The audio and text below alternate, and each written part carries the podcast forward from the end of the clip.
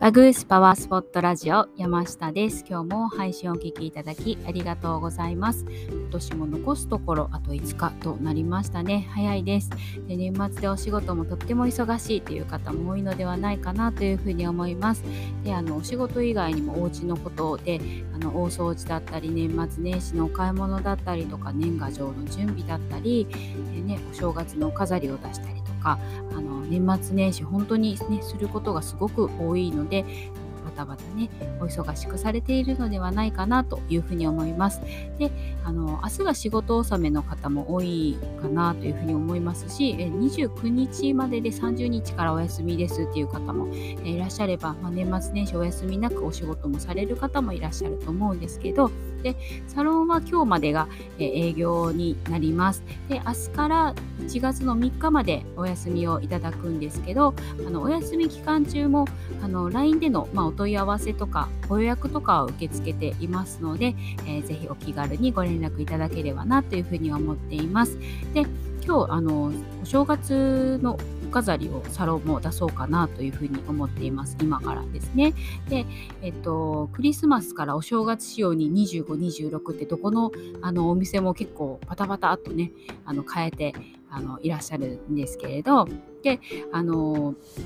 まあ、そのお正月飾りなんですがあの鏡餅を飾るならあのいろんな説があるんですけれど、まあ、床の間だったりあとはあのご家族が集まる場所とか、まあ、いつもあのご自分がいらっしゃる場所っていうのに飾ると良いとされています。で神棚にもあの小さなお鏡餅を飾るのがいいというふうにされていますので是非飾ってみてください。であのお正月のお飾りを出す日なんですが29日は二重苦とかですね31日は一夜飾りといって縁起が良くないというふうに言われているので28日もしくは30日がおすすめです。で、えー、今日はそして本題は1月の開運アクションについてです。で、あの来年は豪の虎という36年に1回のパワーの強い年となります。でネットとかでもあの結構この豪の虎のことはあの少し話題になっていますね。YouTube とかでもあの出てたりしますけどで豪の虎の年っていうのはあの金運もすごくいい年というふうにも言われていたりあと勝負運仕事運とかですね、え、というのもすごくいいというふうに言われていますで株価が上がったり景気が良くなったりもするというふうにも言われているので、まあ、どうかなというふうに思っているんですけどで10月くらいからあの新しい2022年の運気っていうのは動き始めているというふうに言われています。でそんなパワーのあの強い豪の虎の年ですねこのパワーを思う存分に、え活用するための1月の過ごし方についてお話をしたいなというふうに思っています。というのも、え1年のスタートダッシュとなるこの1月ですけれど、えこの月の過ごし方で1年全体の動きが変わってくると言っても過言ではないので、えー、ぜひぜひ参考にしていただけたらなというふうに思います。で1月の開運アクションが何かなんですけれどこの1月の開運アクションっていうのは先手で動くです。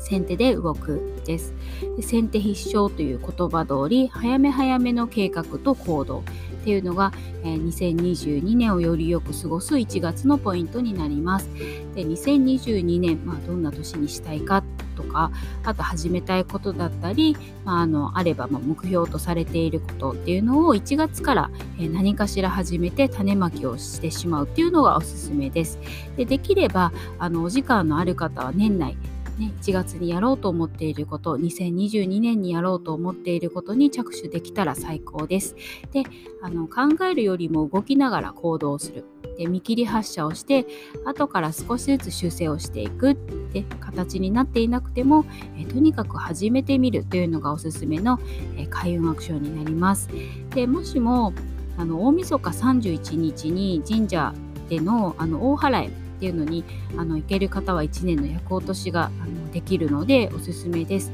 であの大晦日私も行きたいなっていうふうにいつもまあ、思いつつも 毎年ちょっとね行けてないんですけど、まあ、もし行けそうな方は是非行かれてみてください。ということで1月の開運アクションは先手で動くでした。